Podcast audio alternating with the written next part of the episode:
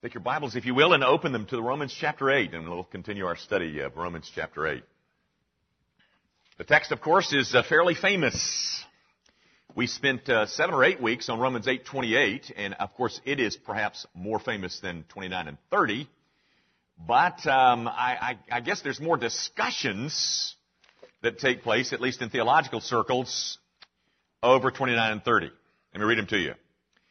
For those whom he foreknew, he also predestined to be conformed to the image of his son in order that he might be the firstborn among many brothers. And those whom he predestined, he also called. And those whom he called, he also justified.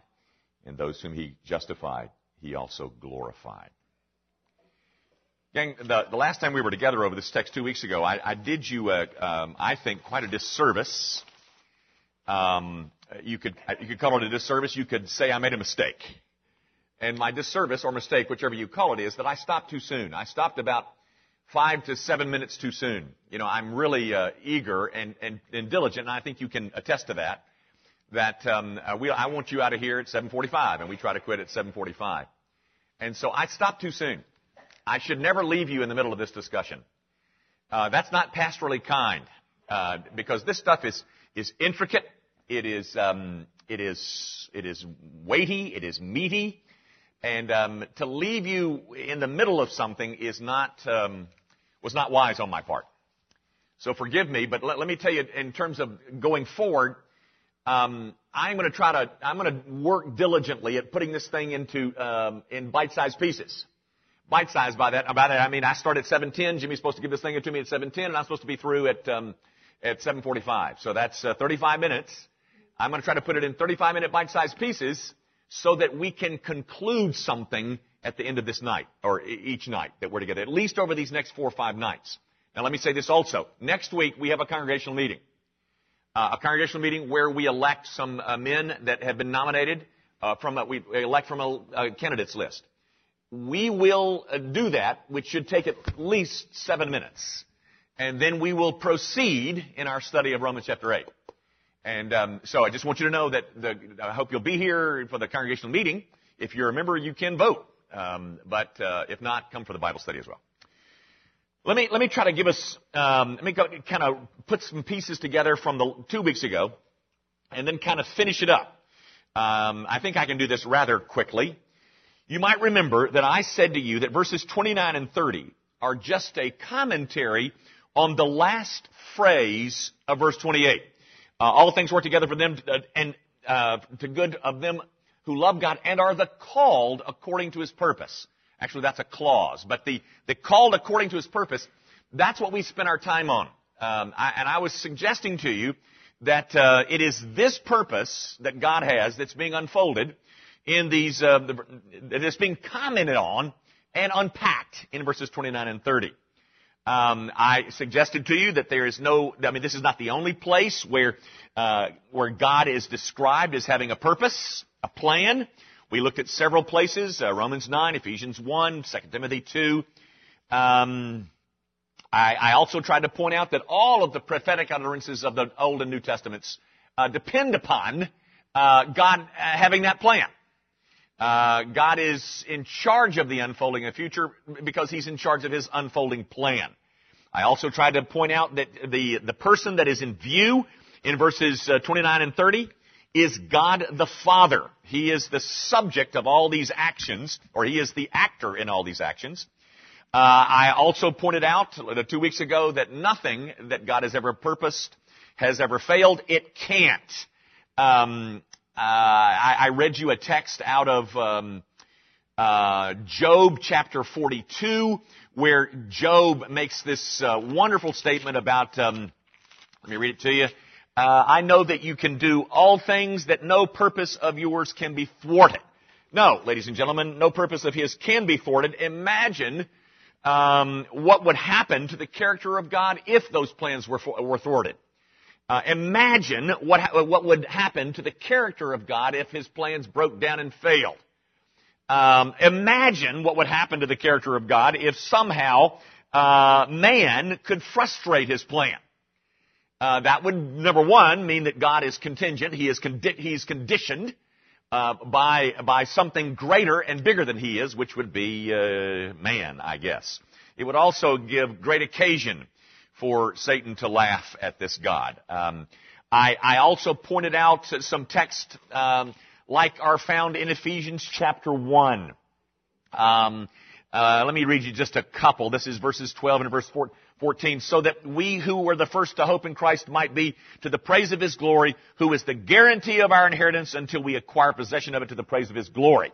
Um, that that this this unfolding plan involves this people, this this first fruits of His people.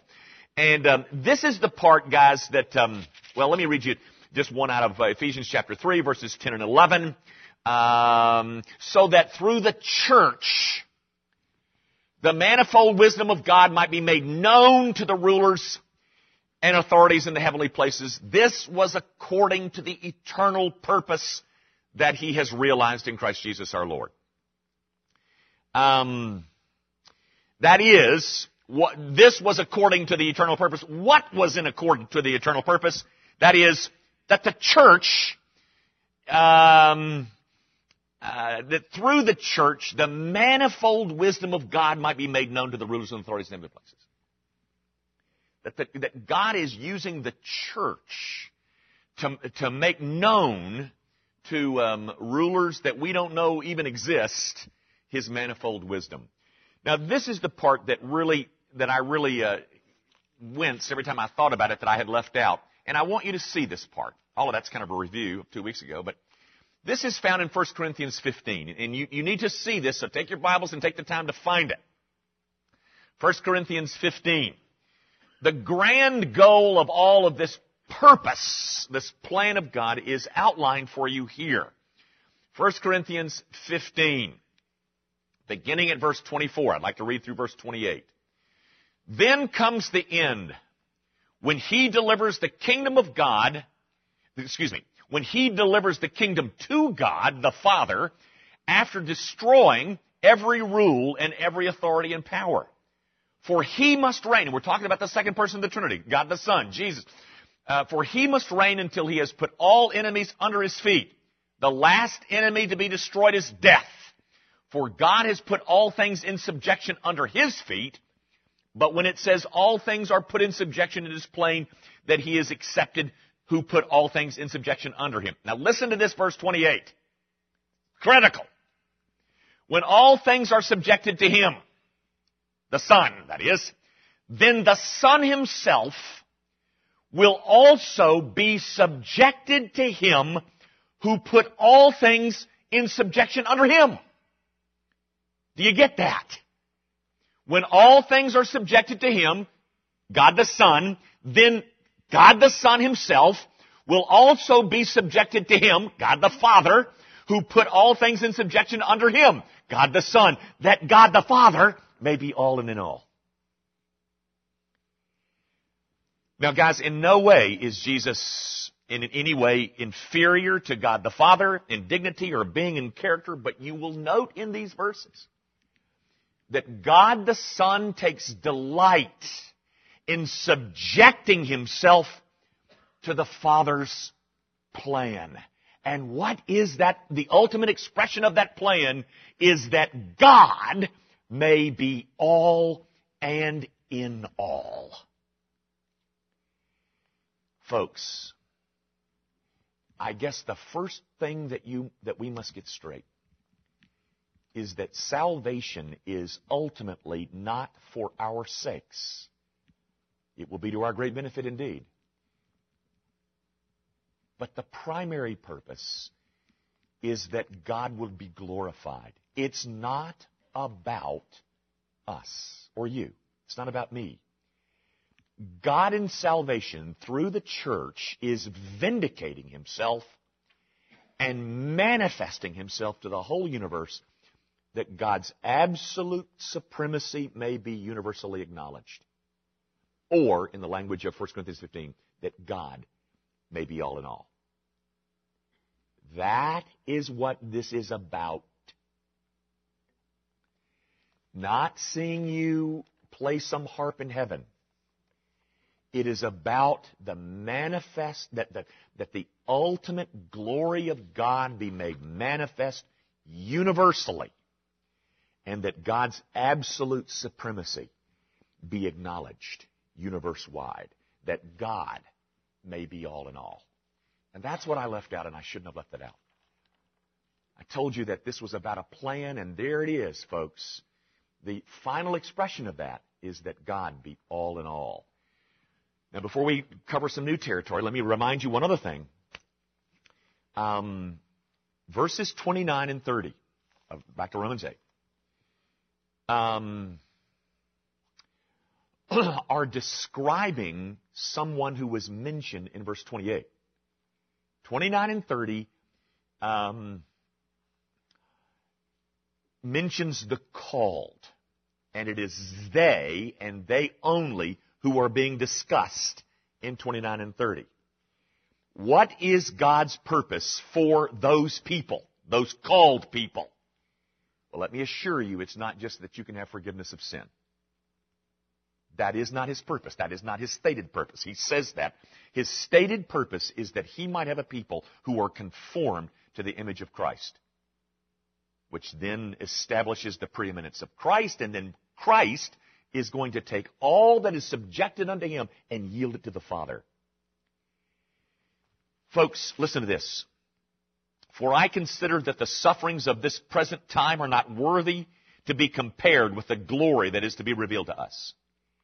The only way that you can say that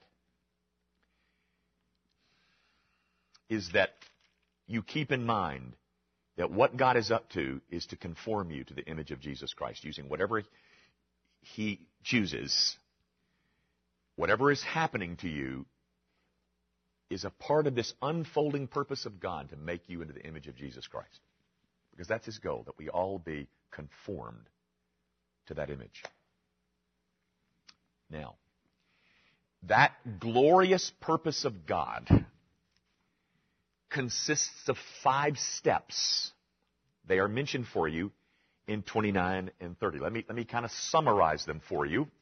Um, they're pretty easy to summarize. Um, for those whom he foreknew, them he predestined And those whom he predestined, he called. And those he called, he justified. And those he justified, he glorified. Now, guys, those are um, those are the five steps that make up or unfold this this uh, this plan that God has. I want you to notice the order. The order is going to be important. Something else that's going to be important is that all of these verbs in the Greek are in the aorist tense.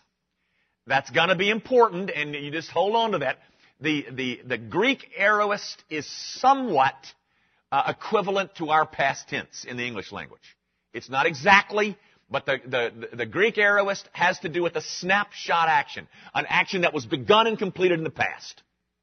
That's, uh, if you're interested in the word, it's A-O-R-I-S-T. The Greek aorist. All five of those are describing an action that was begun and completed in the past. That's going to be very important when you get to this word up here. But uh, we'll get to that later. Um, the, the order is also important, but we'll talk about that more too. Each of those five words describes the same set of people. Um, perhaps some of you in your Sunday school classes uh, years ago heard this called the golden chain. Well, I don't like that, but they'd still call that. Um, but um, I, I, I said, let me say it again. Each one of these words describe the same group of people. Here's the point. Um, any man who is glorified is a man who is predestined. Or any man who is called is a man who is foreknew. Any man who is justified is a man who was called. All of those things are describing the same group of people. Any of those things that happen to one happen, I mean, all five of them happen to that group of people. Now let me, let me do this real quick. Some of you are interested in this kind of stuff. It is, it is a statement like this that has uh, led in, in, theological circles the development of something that's called the Ordo Salutis. If you've ever been in my systematics class, you've heard of the Ordo Salutis. The Ordo Salutis is simply a Latin term which means the order of salvation. The point simply is there is a sequence. There is an unfolding. There is, I mean, for instance, are you uh, justified before or after you're glorified? Well, it's obvious that you're justified before that you're glorified. There are things that happen in order, in sequence, in the unfolding purposes and plan of God. I can say that these first two um, uh, refer to what God has determined on your behalf um, a long time ago. I, I, I um, um, those happen to they refer to what God has determined with respect to you. This word here, called, is somewhat of a, a link between those two and these two, because these two things aren't talking about what happened in the uh, uh, in the decrees of God. These two things uh, take place in time and space. These two things these two things are things that you realize. These two things you weren't particularly aware of, but these two you will be. Um, guys, here's what I'm going to do. um, what I'm going to do, and I don't know how long it's going to take. I'm pretty sure that the rest of the night we're going to be spending on that word. Next week we're going to spend on that word.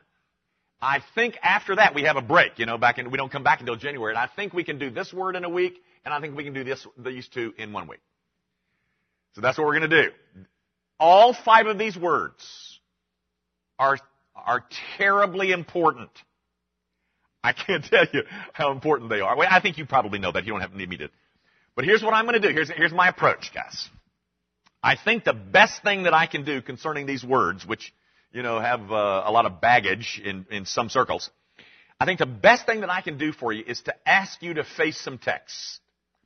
Um, some texts that are pertinent to these words. And then, um, instead of telling you what you ought to believe, let you respond to what God has said. Now, I'm going to tell you what I believe. But you don't have to believe like I believe. Um, but I'm gonna, I'm gonna ask you, in the course of these three or four weeks we're together of these words, I'm gonna ask you to look at some texts. And then, ladies and gentlemen, you have to draw uh, certain conclusions based on what you've read out of out of God's Word. All right, so that's what I'm going to do. That's my uh, kind of my modus operandi.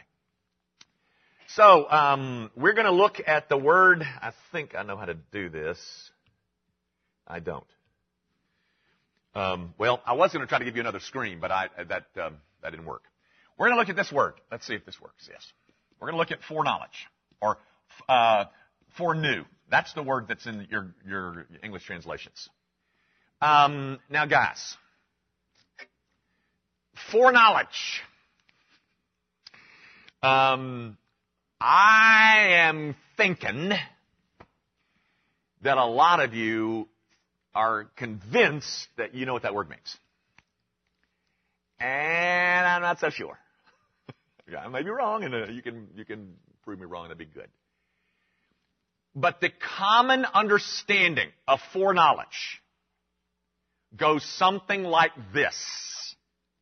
Particularly in the Bible Belt in the South, um, the, the, the common understanding of what, what God's foreknowledge is is, is something like this. And you've heard this before, I bet. Uh, here's how we're supposed to understand this word. Because God is omniscient. You know what omniscient means? Because God knows everything.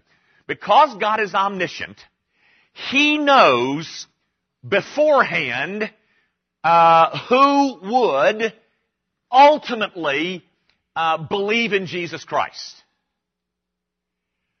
And as a result of knowing that, he then, this is why these words, the, the order is important, as a result of what he knows about what you're gonna do, based on what he knows that you're gonna do off in some future time, he then predestines you. Have you heard that before? Uh, that is um, that that that I, I, the the good three word summary about um, um, the common understanding is foresight of faith.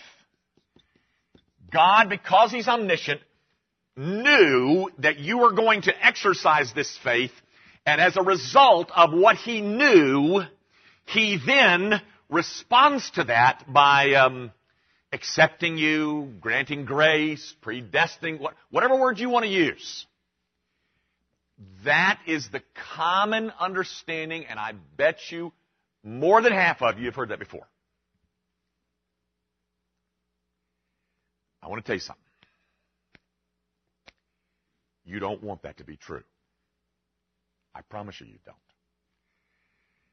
You don't want that common thing to be true. And very honestly, I don't think you believe that. I, I, I think perhaps you've been taught that, but I don't think you really believe it. Or perhaps you have not thought through the ramifications of that common view of foreknowledge. You don't want it. And I want to give you four, five, six reasons why. And then I'll tell you what, what I think it means. First of all, Romans 8:29 does not say that God knew what certain people would do. It doesn't say that. Um, if that's what it said, the words would have to be changed. Instead of, for those whom he foreknew, uh, you would have to change it to be, for that which he knew. Now, guys, um, I hope that that's not lost on you. The text says, for those whom he foreknew. It does not say, for that which he foreknew. Do you see that the text does not say, or that the object of foreknowledge is not a what? It's a who. God does not foreknow what's. He foreknows whose or whom's. The object of God's foreknowledge is not information. It is people. For those whom He foreknew. If the common understanding of foreknowledge is correct, then you would expect these words, not the ones that you find. God does not foreknow what you decide. The object of His knowledge or His foreknowledge is not a what. It's a who. That's the first point. Um, this text, verse 29, is describing, foreknowledge, what God is describing something that God did in the past. It is not describing what you and I would do sometime in the future. This is describing an act of God, not your act. Um, the focus of foreknowledge is on people. It is on whom's. It is not on what's. Now let me go back. The common understanding of foreknowledge is that God knows uh, what you're going to do, uh, what decision you're going to make off in uh, the, the, eons of time, and because He knows that, because He knows what you're going to do, He um, He decides to do something in response. I'm saying to you that that text doesn't say that. It doesn't say for that which He foreknew. It says for whom He foreknew. That's very critical, guys. This is about people. It's not about decisions. Thirdly, and, and we gotta, we gotta go, kind of fast here because we're running out of time. The word to know in the Bible oftentimes has nothing to do with the possession of information.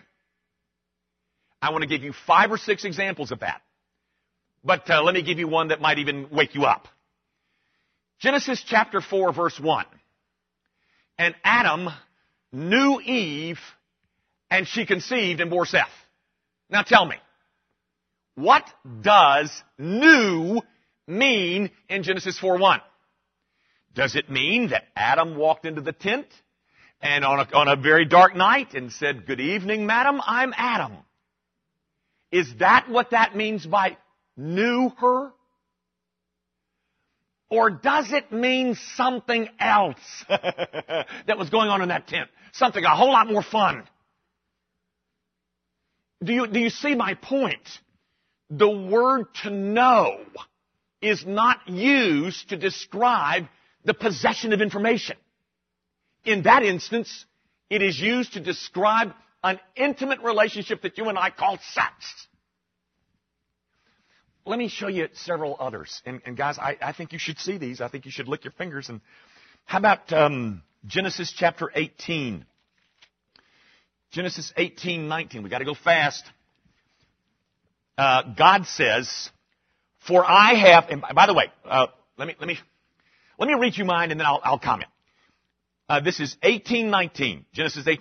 For I have chosen him, that's Abraham, that he may command his children and his household after him to keep the way of the Lord um, uh, by doing righteousness and justice, etc., etc.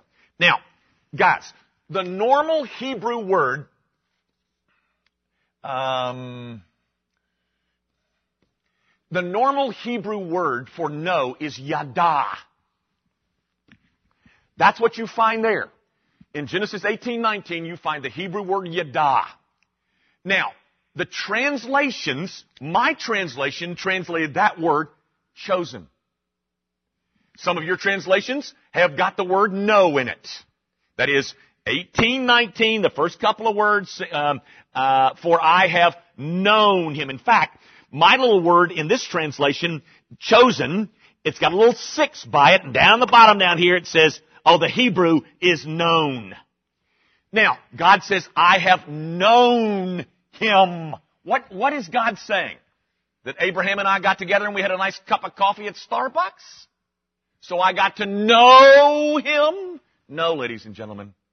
The translators here understand that something far more than the possession of facts is in view. Let's keep going. How about Jeremiah, uh, chapter 1,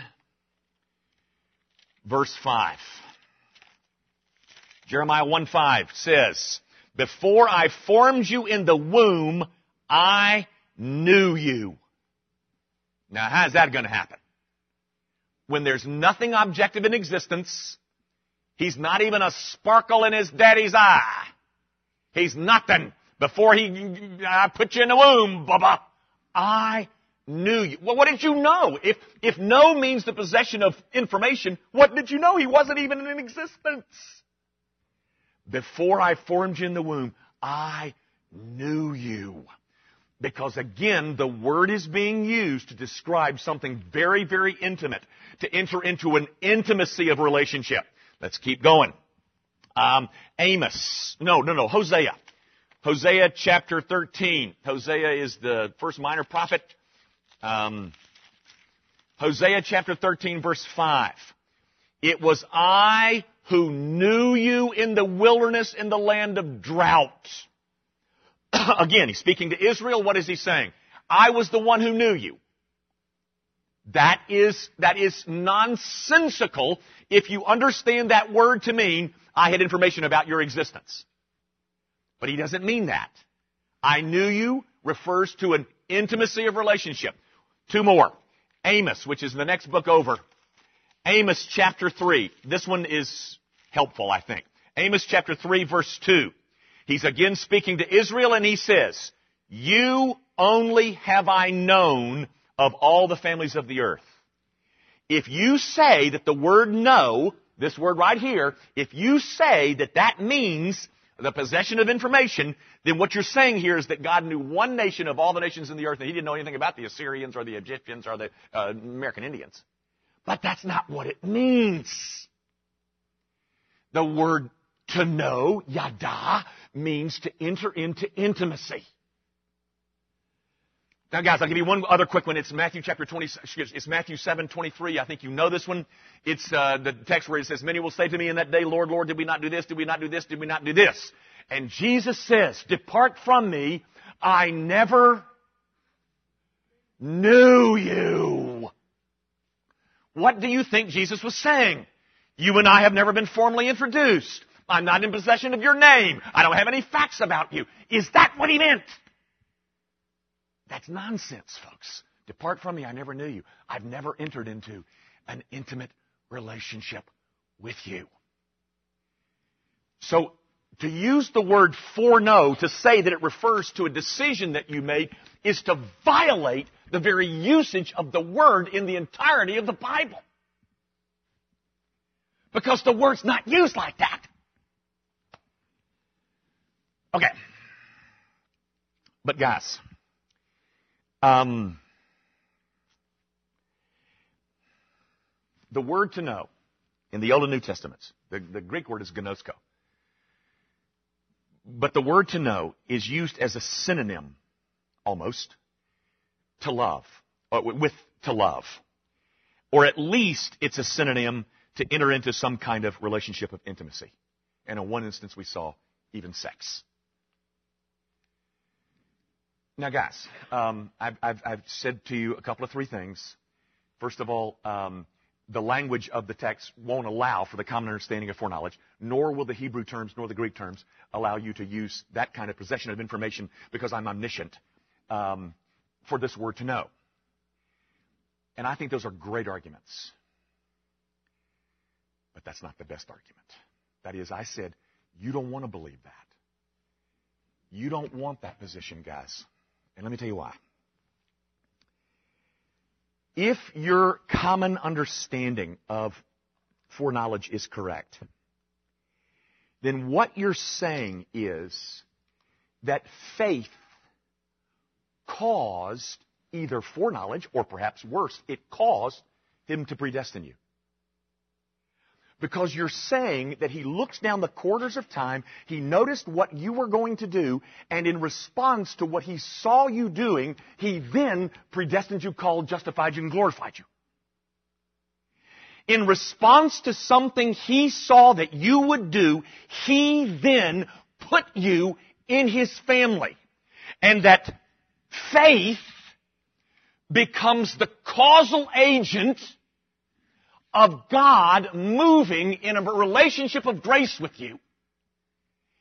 And so what you have done by that common understanding of foreknowledge is that you have turned the grounds of your justification and glorification and everything else, you've turned the grounds for that into something you did.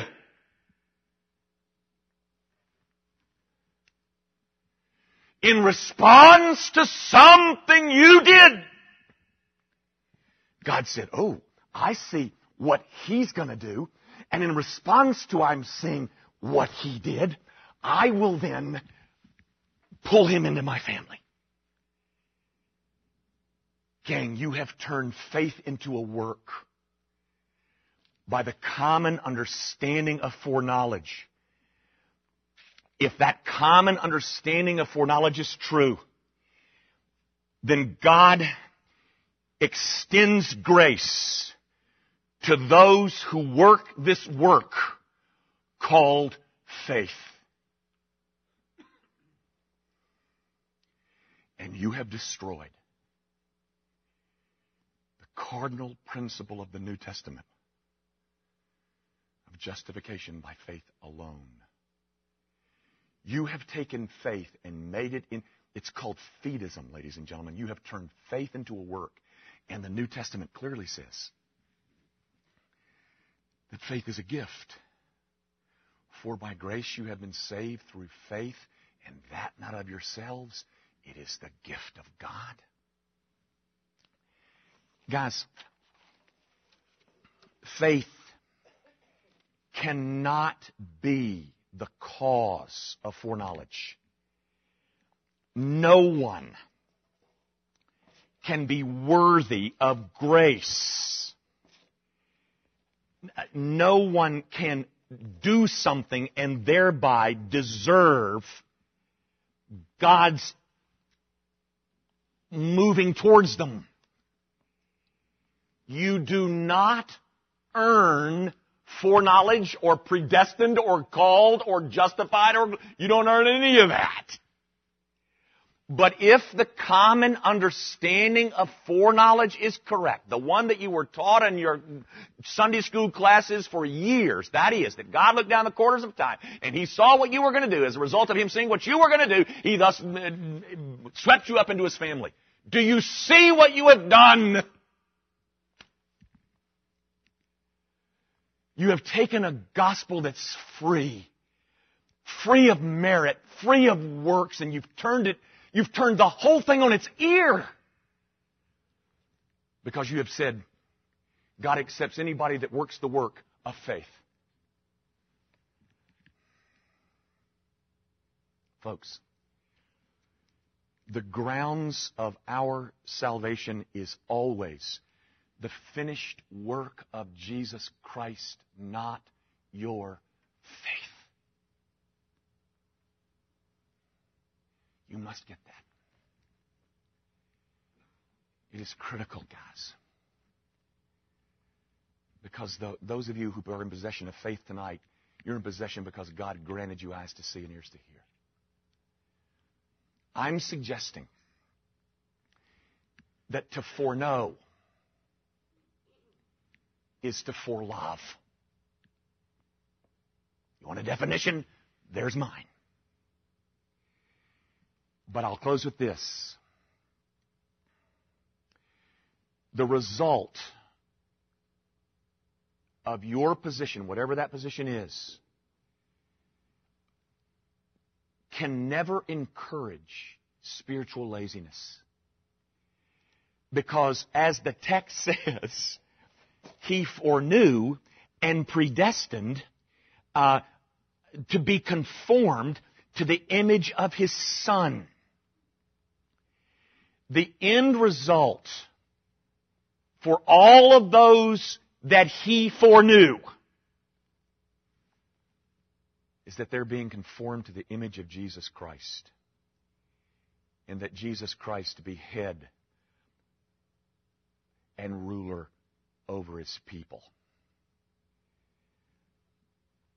Ultimately, the proof that you understand these words aright, ultimately, the proof that you understand these, these rich concepts behind these words, is that you find in you a growing deepening urge to be conformed to the image of Christ. If you do not have that, you do not understand this word. Nor that one, nor that one, nor that one, nor that one. Because the proof that you do is that what you're finding in you is that you're being conformed. You're being made into the of Jesus Christ. We'll quit. Lord, I pray that whatever lack of clarity I have given, that your Spirit would make clear what I have made confusing. And that you will plant in your people such a love of these, this great redemption that is ours that they find themselves with an ever increasing appetite for holy living, for conformity to the image of Jesus Christ. Might we not settle for some kind of lazy, sleepy, slothful relationship with Christ that glories in the fact that we're forgiven and on our way to heaven. Because the goal of you saving us is so much bigger than that. Do that, O oh God, for Jesus' sake. In His name we pray. Good night. Good night.